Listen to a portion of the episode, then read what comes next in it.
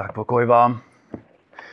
V jménu Ježíše, našeho spasitele, je to velká radost být znovu zakazatelnou. Jsem vděčný za vaše modlitby. Jak Petr se modlil, tak jsem vděčný, jak pan mě uzdravil. Nebyl to příjemný. A byl to i kvůli mé hlouposti. Tak když jsem srazil na kámen tam v řece, měl jsem docela hlubokou ranu v noze, tak bratři mi doporučili párkrát, abych to vyčistil, tak já jsem neposlouchal.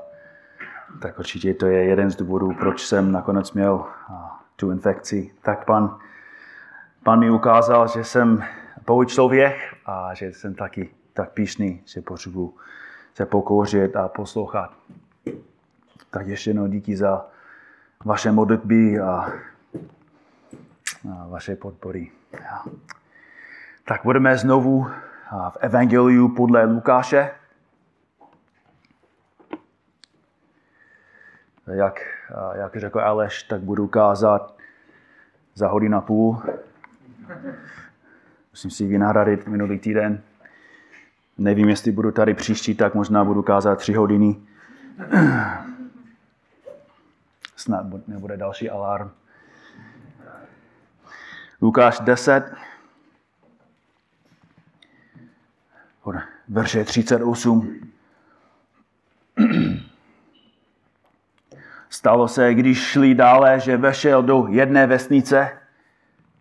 Nějaká žena jménem Marta jej přijala do svého domu. Měla sestru, která se jmenovala Marie. Ta se posadila k pánovým nohám a poslouchala jeho slovo. Ale Marta měla plnou práce s usluhování. Přistoupila k němu a řekla, pane, nezáleží ti na tom, že mě má sestra nechala sloužit samotnou?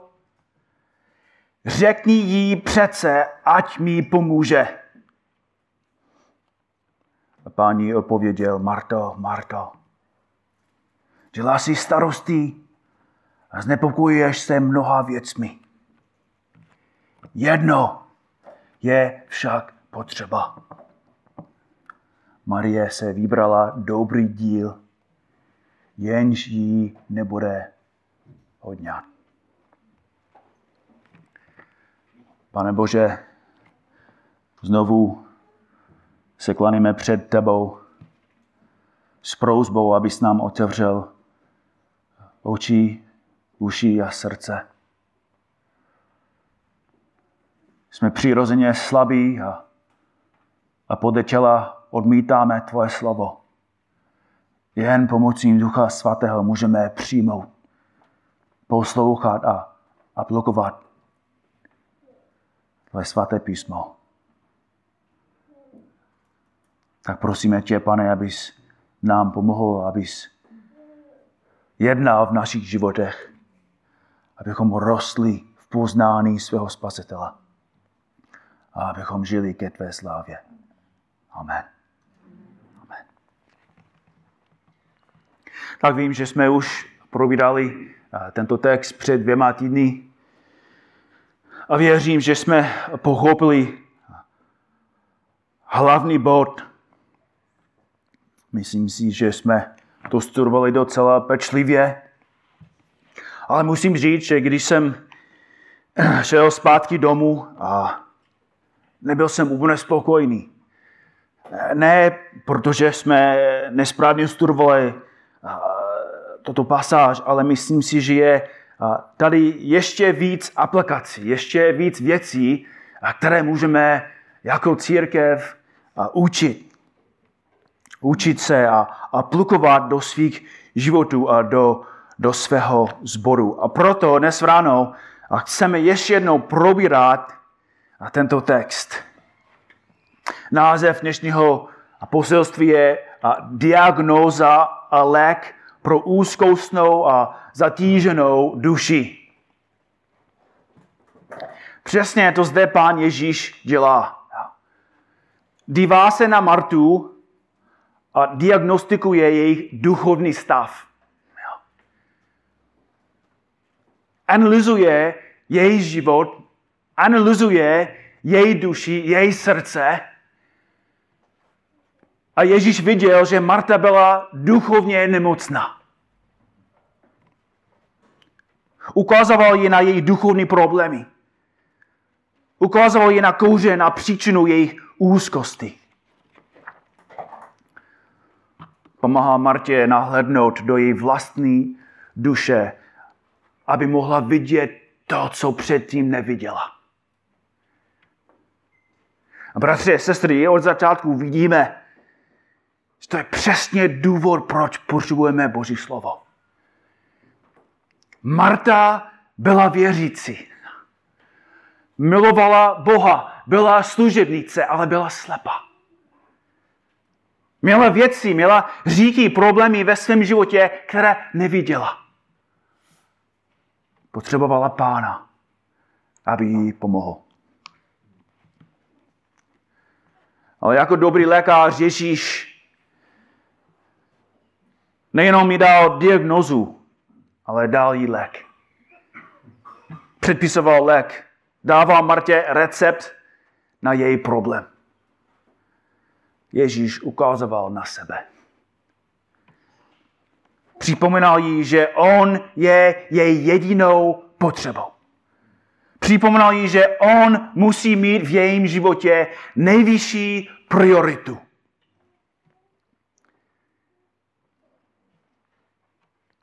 A to je víceméně první lekce, kterou musíme se učit. Musíme mít v pořádku své priority. Musíme mít v pořádku své priority. Tak vzpomeňte si ještě jednou, jak, je, jak Marta pozvala Ježíše a jeho učedníky do svého domu. Marta je služebnice a jako správná hostitelka se hodla o své hosty dobře postarat. Byla hodná žena. Lukáš hned, však hned poukazuje na Martinu sestru Marii v verši 39. Tam čteme, měla sestru, která se jmenovala Marie. Ta se posadila k pánovým nohám a poslouchala jeho slovo. Tak na rozdíl od Marty se zdá, že Marie nemá myšlenky na pečný, vážný nebo úklid. Má stejné starosti, má stejnou práci, stejné věci, ale Marie byla soustředená na jednu věc. Ježíš sedí v jejím obyvacím pokoji. U dveří se netrhnou žádné davy. Má tuto jedinou příležitost sedět osobně u nohou vtěleného Boha a učit se přímo od něj. To je veliká příležitost. A její jediná touha je sedět a poslouchat. Na rozdíl od Marie však čteme ve verši 40, ale, ale Marta měla plnou práce s obsluhováním. A jinými slovy, Marta udělala přesně opak toho, co Marie. Měla stejnou příležitost jako Marie, měla stejnou výsadu jako Marie, ale měla stejný pohled, spíš neměla stejný pohled na Ježíše jako Marie. A vzpomeňte si, že jsme se touto větou zabývali před dvěma týdny. Řecký text však doslova říká, Marta byla rozptýlenou nebo rozptýlená svou službou. Byla rozptýlená svou službou. Řecké slovo použité pro popis Marty znamená být tažen dvěma směry současně. Jinými slovy, v její srdci byl boj. Byla válka. Bůh ve smíru byl v jejím obyvacím pokoji, ale ona se soustředila na domácí práce. A Ježíš sám říká, že Marta selhala. Učinila špatné rozhodnutí. A musíme, musíme být féroví. Jo? Marta nehlala, Ne, ne, zavráždila někoho. Nedopustila se ohavného hříchu. Selhala však ve svých prioritách. Nedokázala upřednostit Krista. Více se soustředila na to, co chtěla ona, než to, co chtěl Kristus. Ona chtěla dát Ježíši jídlo, ale co chtěl Ježíš? Její srdce. To je první krok k diagnostice Marty a sebe sama. Mnozí z nás zde dnes ráno selhávají. Ne v nějaké morální oblasti. Děláme správně věci, jako vy jste tady na skromážení, tak jste věřící, křesťany, chodíte s pánem. Ale někdy nedokážeme však upřednostit Krista. Práce je důležitější, peníze jsou důležitější, jídlo je důležitější, zábava důležitější, rodina, zdraví, dokonce i služba.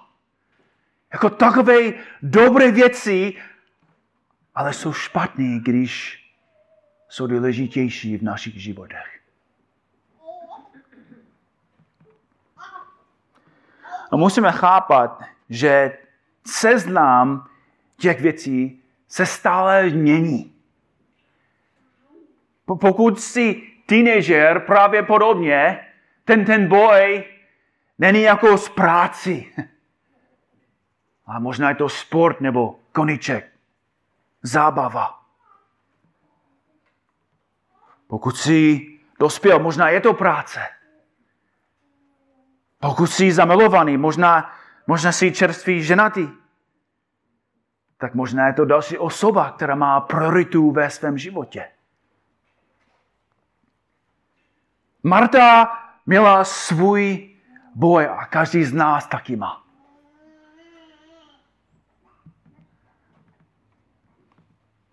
Možná je to i dítě. Pravdou je, že na seznamu může být milion věcí a pořádí důležitosti se neustále mění. Na vrcholu seznamu by však měla být jen jedna věc, jedna osoba, která je vždy na prvním místě, která je vždy naší hlavní prioritou. Ježíš Kristus nesmí být nikdy odsunut na druhou kolej. A tady mohli bychom mluvit o tom, proč. Kdo je Ježíš, kdo je náš pán. O tom asi za chvíli budeme mluvit. Ale i předtím chceme, chceme se zadat, ale proč? Co se stane, když neupřednostíme Ježíše Krista? Když nemáme ho na prvním místě. Pojďme se podívat za druhé na důsledky toho, když nedáváme, nedáváme přednost Kristu. Co se stane, když nedáváme přednost Kristu? Když dovolíme, aby se jiné věci staly důležitějšími, nastanou problémy. A Lukáš ukazuje na, na některé z těch problémů. Za prvé si všimněte, že nedávání přednosti Kristu bude mít za následek nedostatek rozlišování. To je už jasně. Když člověk nemá správně nějakou svou prioritu, tak už nemá rozlišování. Ale tady vidíme i tu důsledky. Verš 40 přistoupila k němu, k Ježíši a řekla, pane, nezáleží ti na tom, že mě má sestra nechala sloužit samotnou, řekni jí přece, ať mi pomůže. Její selhání v dodržování priorit vedlo k selhání rozlišování. Dělala různá pošetilá rozhodnutí a řekla různě směšné věci, protože Kristus není na prvním místě. Obvinovala Krista, obvinovala svou sestru a pak měla tu drzost, aby řekla Kristu, co má dělat ztratila veškerou rozlišovací schopnost. To je přesně, co se stane, když nemáme správně své priority. Když Kristus není na prvním místě, to znamená, že ne máme správný pohled na svět. Právě si čtu knihu Daniela. Vzpomeňte si na, na úplný začátek Daniela, jak se dozvídáme, že on a jeho tři přátelé byli odvedeni do babylonského zajetí a král je chce připravit, aby mu sloužili. A oni jsou postaveni před dilema. Je jim přikázáno jíst královské vybrané maso, které bylo obětováno modlám. A museli taky pít jeho víno, aby se opili. A oni nechtěli. A chtěli sloužit Bohu, chtěli chodit s pánem. Tak Daniel a jeho tři přátelé se však rozhodli jíst raději zeleninu a pít vodu. Uctili Boha, zachovali ho na prvním místě. Udržovali boží priority na prvním místě. A jaký byly výsledky? Čteme v Danielovi 1.20. A vždy, kdykoliv po nich král žádal moudré chápání, shledal, že desetkrát převýšují všechny kozelníky a věžce v celém jeho království. Pán jim dal velké rozlišování a znalost a moudrost.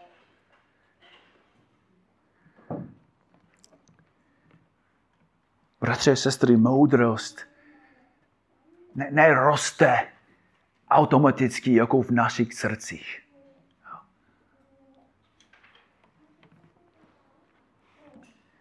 Moudrost přichází jenom od Boha, jenom skrze čtení jeho slova. Jeho slova. Žalmista říká, žalm 119, 105. Tvé slovo je lampou pro mé nohy. Je světlem na mé stezce. Co, co ty myslí? Že ten svět je plný temnoty. Že člověk chodí jako slepě. Neví, co to je moudrost, neví, co má dělat, ale Boží slovo ukazuje na to. Ukazuje na správnou cestu. Ukazuje nám to, co máme dělat. Boží slovo nám dává rozlišování. Společnost se doslova rozpádá, protože dává přednost všemu, kromě Boha. Lidé se nedokážou uvědomit, že jejich manželství, že, že duchovní a psychické zdraví, dokonce i fyzické zdraví a ekonomika se zhoršují protože odmítají upřednostit svého stvořitele. Jinými slovy, život nefunguje, když Bůh není na prvním místě. To je, to je největší pravidlo ze všech. Život nefunguje, když Bůh není na prvním místě. To nejde. Je to duchovní princip, je to duchovní pravidlo. Bůh nedovoluje, Vlastně, abychom my, jako křesťany, abychom, abychom měli dobře, když nechodíme s ním. To je katastrofa.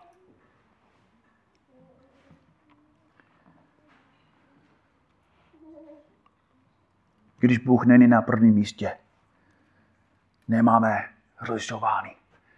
Děláme hloupá rozhodnutí. Nevidíme život správný nevi, nevidíme další věci správné. Nejenom to, ale podívejte se na, na druhý problém, který vzniká z toho, když nedokážeme upřednostit Krista. Pokud nedáte přednost Kristu, budete to mít za následek úzkost. Pokud nedáte přednost Kristu, budete to mít na následek úzkost. 41. Pán jí odpověděl. Marta, Marta, děláš si starosti a znepokojuješ se mnoha věcmi. Věřím, že, že pán to řekl velmi, jak se řekne, jemným hlasem spíš. Byl velmi, velmi trpělivý, velmi láskavý. Ale v lásce mluví opravdu. Děláš si starosti, Marta. Vzpomeňte si, že, že to znamená, že ona to udělala. Rozhodla se, že upředností svou práci. A výsledek? Znepokojuješ se mnoha věcmi. Slovem znepokojuje se označovala vřava v městě během vojenské invaze. Marta měla válku ve svém srdci, ve svém životě. Byla plná úzkosti. Co to je úzkost? Co to je úzkost? Co máme na mysli, když říkáme, že jsme úzkostiví nebo že máme úzkost? Slovník ji definuje jako, jako, jako pocit strachu a obavy, které se často projevuje fyziologickými příznaky, jako je podcený, napětí a zvýšený tep. To je docela dobrá definice od světského slovníka. Chápou, že kořenem úzkosti je strach. Chápou, jak tento řík ovlivňuje celého člověka. Ne, nejenom duševně, ale i jeho fyzická, fyzickou osobnost. Nebo osobu. Strach ovlivňuje celou jeho bytost. Jejich mysl se upíná k problému, co pak ovlivňuje jejich emoce, které pak ovlivňují jejich slova, činy. A to je přesně to, co vidíme u Marty.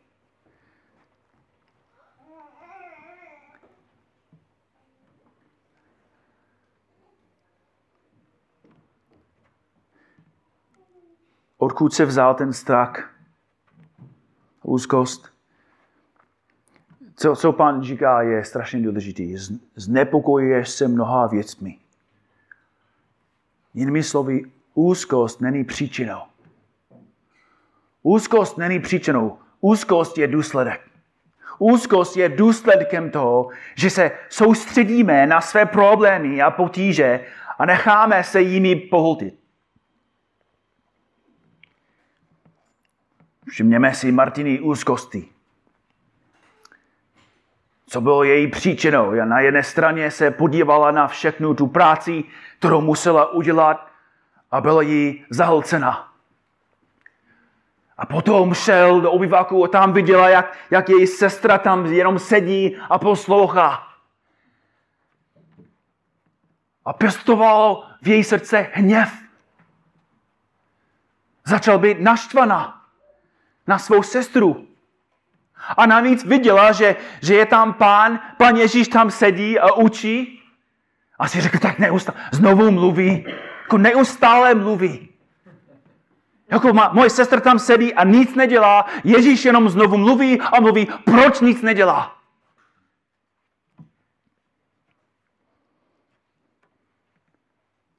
Vidíme ty výsledky nebiblického myšlení nedokázala upřednostit Krista. Všechno se jí to vymístilo. Všechno se pro ní stalo příliš velkým břemenem, které nemohla unést. A nakonec zautoučila na svou rodinu a kamarády. A všichni děláme to tež. Upneme se na nějaký domělý problém, necháme ho, aby nás ovládl a brzy jsme plní úzkosti a strachu. A naše úzkost roste a roste, až jako Marta zaotoučíme na lidi, které máme rádi. To je, jak úzkost funguje. To, to, není, to není skrytý hřích. To ne zůstává v našem srdci. Ne, naopak. Vybuchneme. Jsme, jsme nervózní, máme úzkost a to ovlivňuje emoce, myšlenky, tom slova a skutí a celou rodinu. Nítíme všecko kolem nás, protože máme úzkost. A máme úzkost, protože Ježíš není na prvním místě. Nezvládneme život bez Ježíše. Bratři a sestry, tady je velmi, velmi důležitý princip nebo důležitá pravda. Úzkost je znamením, že jsme nejru, nejru, nejvýrovnání. Úzkost je znamením, že jsme nej, nejvyrovnání. Úzkost není jen hřích, je to varovný signál. Když cítíte, že strach narůstá, když cítíte, jak vám prudce buší srdce, když vidíte, že se vaše myšlenky začínají rozbíhat do všech stran a, myslí na nejrůznější špatné výsledky, když vidíš, že, že jsi stále soustředený jenom na ten problém a, a každá myšlenka je soustředěná na ten problém, to je varování. Varování. Je to signál, že tvoje mysl, tvoje srdce není soustředěné na Ježíše.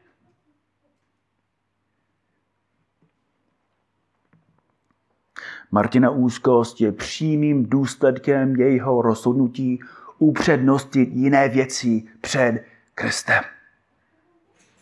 A proto měla úzkost. Proto máme úzkost. Náš svět má víc, má, má víc a víc zábavy. Jako svět má víc volného času. Zároveň říkají, že lidi jsou nejméně spokojení, mají největší úzkost, bere víc a víc léku, mají větší a větší depresi. Máme víc peněz, víc volného času, ale lidi mají větší zmatek. Proč? Protože pán není na prvním místě. Protože život nefunguje bez Krista. A proto je celý svět ve zmatku. A jsou i církvy, církve, které jsou ve zmatku, protože Kristus není na prvním místě. A to nás vede k řešení všech těchto problémů. Není to tak těžký. Znepokojuješ se mnoha věcmi. Řekl Martě, jedno je však potřeba.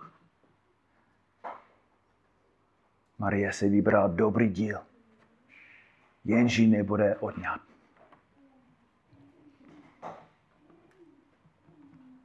Řešení je jednoduché. Děláme si ho velmi složité, ale ve skutečnosti je docela jednoduché.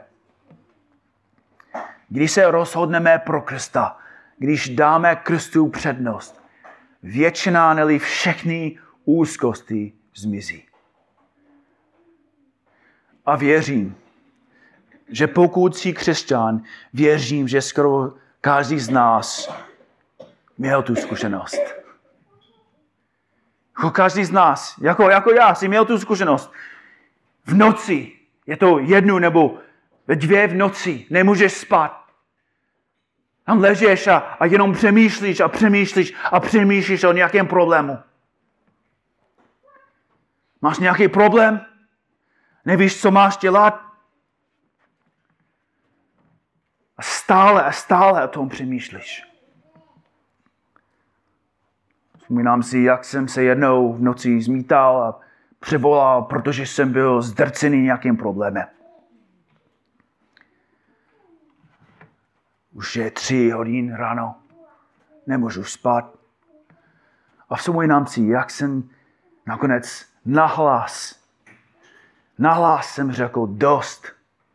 Dost těch nesmyslů. Pane Ježíši, ty jsi jediný, který může mi pomoct. Dávám ti to všechno. A bratři a sestry, dostal jsem úplně fyzickou odpověď. Jako dostal jsem opravdu jako fyzický pokoj.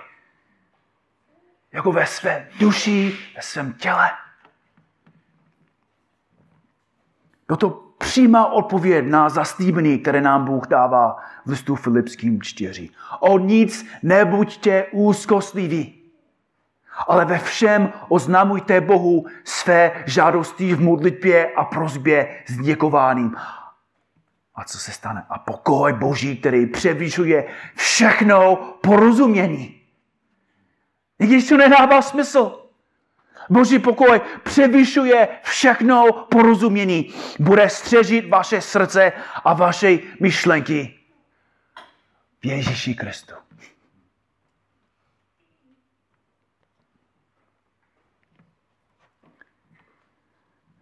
Ježíš Kristus je odpověď. Vždycky je odpověď.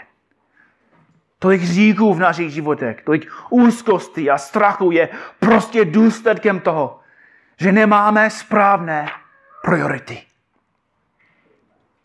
Izajáš 26, verš 3 je dokonalým odkazem. Izajáš 26, 3. Mysl upevněnou v tobě budeš střežit dokonalým pokojem, protože tobě důvěřuje. Amen.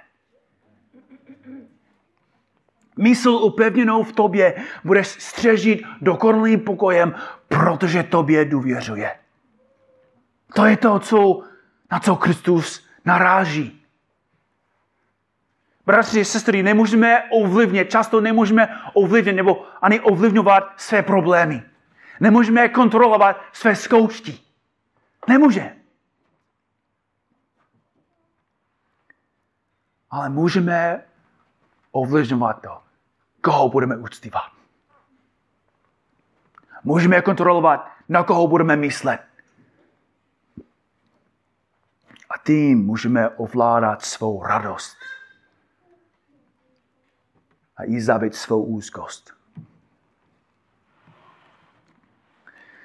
A to nás ještě vede k logické otázce. Jak to můžeme udělat prakticky? Jak můžeme to udělat prakticky? Jako znamená ten příběh, že, že musíme hm, nechat svou práci a jenom číst Boží slovo celý den? Mají ženy přestat vážit večeří? prát pradlo, mají muži přestat chodit do kanceláře a, a zůstávat doma celý den na gauči a jenom číst od Genesisa do, do zjevení a, a modlit se celý den. Jako opravdu, jako ohledně toho, co jsme četli.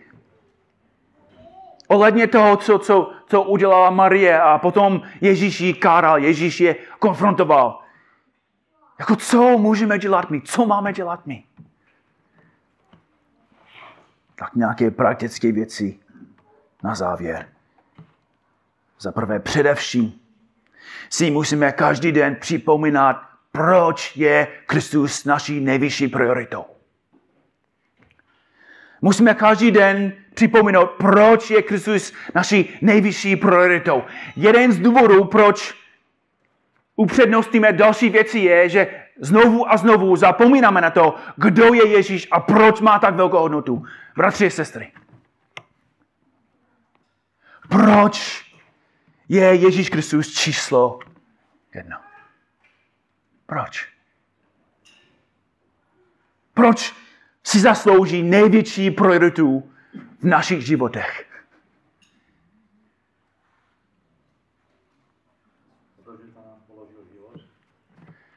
Protože pro nás položil svůj život.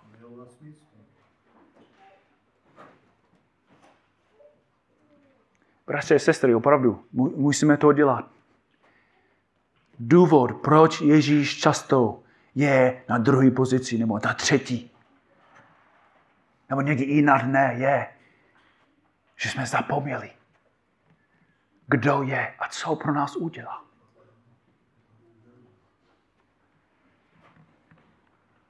Říkáme, no, tak jsem děčný za tu práci, Jsem vděčný za, za, za bydlení, za jídlo, jsme vděční za ty věci. Bratři a sestry, Pan Ježíš dává i nevěřícím ty věci. Ale za tebe položil svůj život.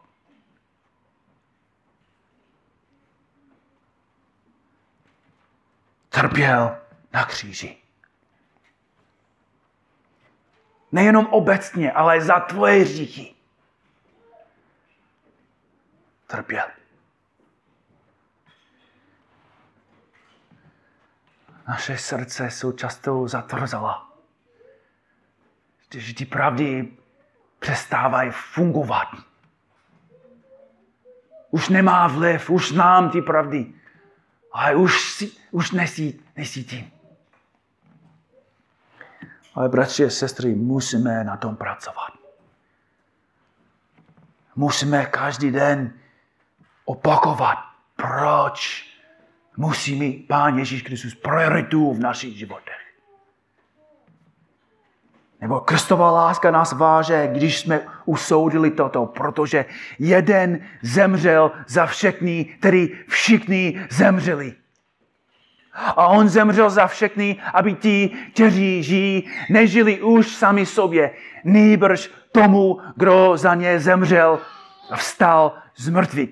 Musíme mít nějaké silné pravdy, které můžeme číst každý den. Musí být nějaké texty, nějaké verše, které znovu a znovu nás připomínají.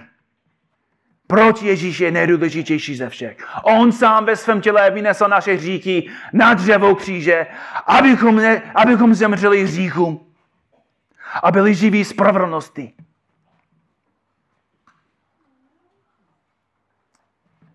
První Petrův 2, 24 a Římanům 14, 7 až 9. Nikdo z nás nežije sám sobě a nikdo sám sobě neumírá. Nebo žijeme-li, žijeme pánu, umíráme-li, umíráme pánu. Ať tedy žijeme, či umíráme. Patříme pánu. Vždy proto Kristus zemřel a ožil, aby se stal pánem mrtvých i živých. Pán. Nejenom kamarád. Nejenom šéf. A pán. Který si zaslouží všeckou, co máme. Každou hodinu, každou myšlenku, každý skutek.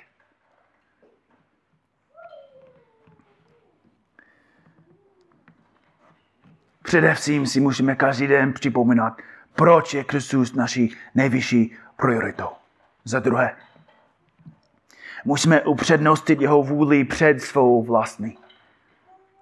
Musíme upřednostit jeho vůli před svou vlastní. Velmi, velmi krátce, bratři a sestry. Marta upřednostila svou vůli. Byla tak mimo, že, že si myslela, že její vůla musí být Kristová vůle. A to je přesně opak, co Boží slovo nás učí. Vy se modlete takto, oče náš, který jsi v nebesích, buď posvěceno tvé jméno, přijď tvé království, stan se tvá vůle, jako v nebi, tak i na zemi. Bratři a sestry, musíme se modlit, aby Boží vůle se stala naší vůli.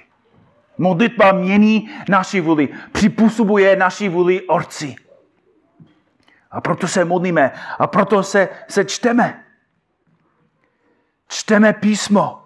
Čtení Bible je pro věřícího člověka prvořádé, protože jeho prostřednictvím Bůh naplňuje naší mysl svou vůli. Každý den stáváme a bohužel každý den už máme svou vůli. Naloženou ve svém srdci. Ale Boží slovo působí v našich srdcích, aby vyhodil naši vůli a osadilo jeho vůli. Každý den věřící musí učinit vědomé rozhodnutí, růst v chápání Boží vůle prostřednictvím Božího slova. To nejde automaticky. Kristus se nestane vaší prioritou náhodou. To rozhodnutí. Marie se rozhodla. Měla stejné práce, stejné věci jako Marie, ale rozhodla se upřednostit Krista. Za třetí, musíme mu dávat přednost po celý den. Musíme mu dávat přednost po celý den.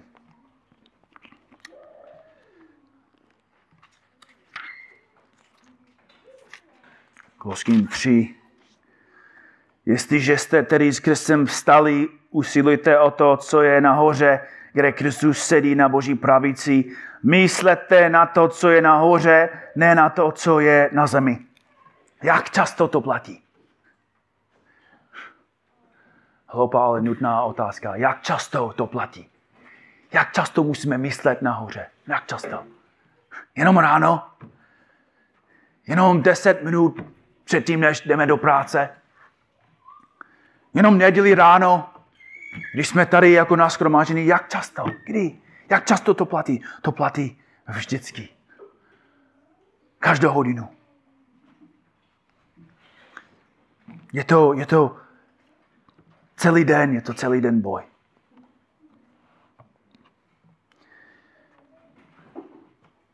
Znovu, to neznamená, že nemusíme vážit, nemusíme uklízet, nemusíme pracovat, nemusíme dělat ty věci a zároveň dělat ty věci pro Krista. Ale možná to znamená, že jsou věci, které musíme odstranit, abychom dali Ježíši víc času. Znovu, a myslím si, že budete rozumět tomu, co říkám.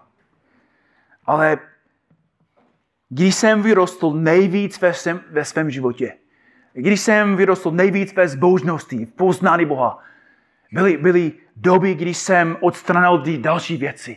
Když jsem přestal poslouchat hudbu, když jsem přestal jako sledovat televizi, přestal sledovat filmy. Když jsem tyto věci vyškrtl a, a stanovil si cíle, si verše a, a části písma, došlo v mém životě k mnohem většímu růstu a zbožnosti. A bratři a sestry, určitě někteří z vás dobře rozumíte tomu, o čem mluvím. Vzpomínáte si na ten hlad, který jsi měl, když pán tě zachránil. Ty jsi měl obrovský hlad. Ty jsi měl obrovský hlad po božím slově. Ty jsi měl obrovský hlad po modlitbě. Právě proto Petr říká v první listu Petrově 2.2 a jako novorozené děti mějte touhu po nefalešovaném mléku božího slova, abyste jim vyrostl k záchraně. Rozumíte tomu? Ty jsi měl ty zkušenosti. Jako miminko, ty jsi nechtěl sladkosti, ty jsi nechtěl špagety, ty jsi chtěl mléko. A tím si hodně rostl. Ale časem ztrácel ten chuť. chuť. Jsi začal toužit znovu po věcech tohoto světa. A pomalu, pomalu vzpomněl růst. Bratři a sestry, tady je cesta zpátky. Musíme upřednostit Krista a jeho cesty k růstu. Musíme toužit po Bohu a jeho slově. Musíme odstranit i další věci v našich životech, abychom dali nebo dávali přednost Ježíši.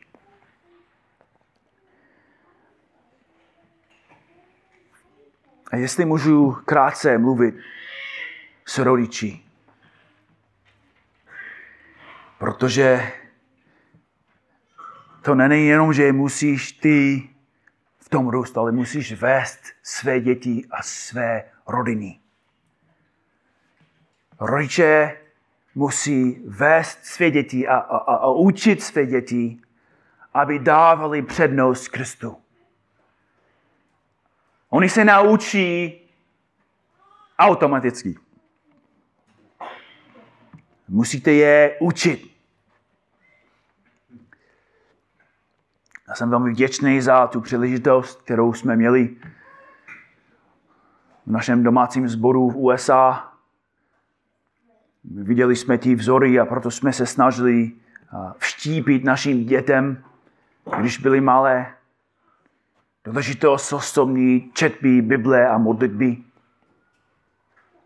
Naši děti určitě viděli naše vzory, viděli to, jak to, jak to děláme my, viděli, jak to čteme jako rodina, jak se modlíme spolu. Ale donutili jsme je, aby se naučili ve sboru klidně sedět, poslouchat, dělat si poznámky.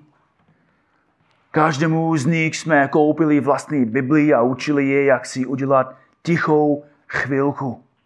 Povzbuzovali jsme je, aby si četli Bibli a povzbuzovali jsme je, aby si zapamatovali větší části písma. Dělá to z nich křesťany? Rozhodně ne. Ale buduje dobrý základ, na kterém pan Bůh může stavět? Ano. Ano. Tak musíme vést své děti, musíme je učit.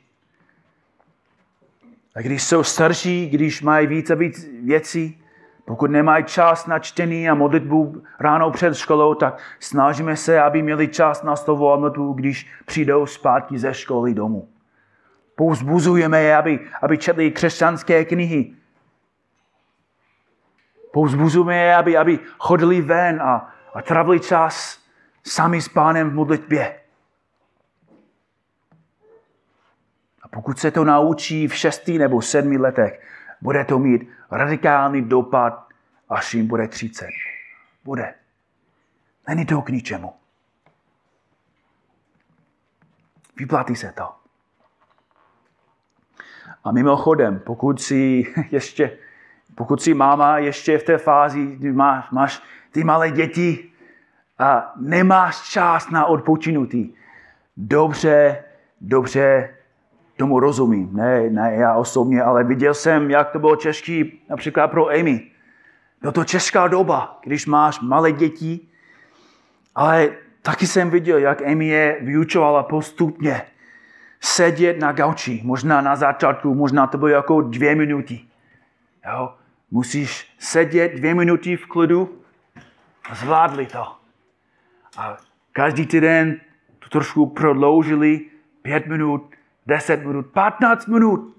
Tři holky na gauči v tichosti.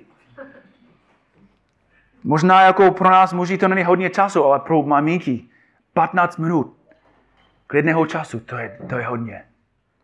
A tím Emi mohla jako krátce číst, mohla krátce se modlit. A to měla velký vliv. Přísloví 22, verš 6, vyuč chlapce na počátku jeho cesty, neodvrátí se od ní, ani když nestarne. Máme zodpovědnost. A bratři, největší zodpovědnost patří vám. Jako duchovní vůdci domácnosti jsme zodpovědní za to, aby naše ženy a děti dávali přednost Kristu. Což znamená, že pokud to neděláš osobně, nemůžeš počítat s tím, že to dělá rodina. Ty musíš upřed, upřednostit Krista. Musíš se ujistit, že, že svá rodina dává na vzor, to znamená dává přednost Kristu. Že své rodině dáváš na vzor, promiň.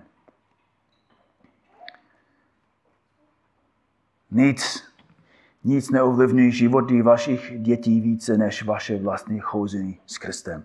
A jak jsme viděli k tomu, abyste je mohli vést jako pastýři, budete mít potřebné rozlišovací schopnosti pouze tedy, pokud sami budete chodit s Kristem. Nebudeš mít schopnost je vést, nebudeš mít schopnost jim pomáhat, aby vyřešili i řík ve svých životech, aby, aby viděli, jak, co mají dělat ve škole, ty nebudeš mít tu moudrost, pokud sám nechodíš s pánem. Proto upřednostněte pána. A pomáhajte v tom i svým manželkám. Někdy je třeba vzít děti, aby naše ženy mohly mít čas jen pro sebe. Vzpomeň si, když bratr mi dal tu radu. Byl jsem ještě v semináři, měli jsme dvě děti, měl jsem ty při, při, poslední zkoušky a určitě jako, jako student byl jsem plný úzkosti. Ta úzkost ovlivnila určitě celou rodinu. Ale vzpomínám si, že jeden bratr, myslím, že to byl profesor, nám doporučil, abychom šli domů, abychom dali si manželkám nějakou příležitost, protože taky nousí to břemeno s námi. Tak přišel jsem domů, dal jsem jim 200 korun nebo něco a poslal jsem ji do kavárny. A když se vrátila, byla úplně nová žena. Naše, naše manželky taky potřebují pomoc upřednostit Krista. Taky mají hodně věcí. Jako ty ženy u nás jste pracovití. A ve, ve, ve, ve dobrém smyslu říkám, že jste Marty. Nejste jako líné ženy. Ale taky potřebujete být Marie. A proto my jako muži musíme jim pomáhat. Musíme je v tom podporovat. Bratře, sestry, Kristus si přeje, abyste měli velkou radost. Kristus přeje, abyste měli pokoj. A proto přikazuje, abychom mu dali prioritu.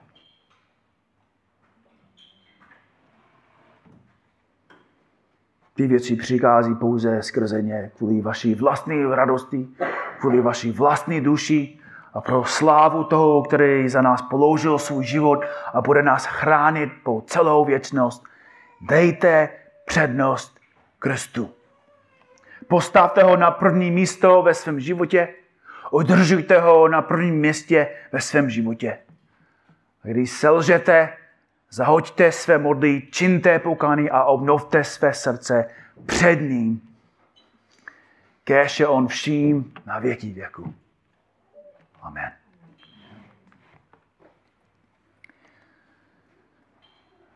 Pane Ježíši, znovu ti děkujeme, že chceš, abychom měli radost. Chceš, abychom měli pokoj. Chceš, abychom měli pokoj mezi námi na skromážení, ve církvi, i doma, v manželství, v rodině. A proto nám přikázuješ, abychom upřednostili Ježíše Krista.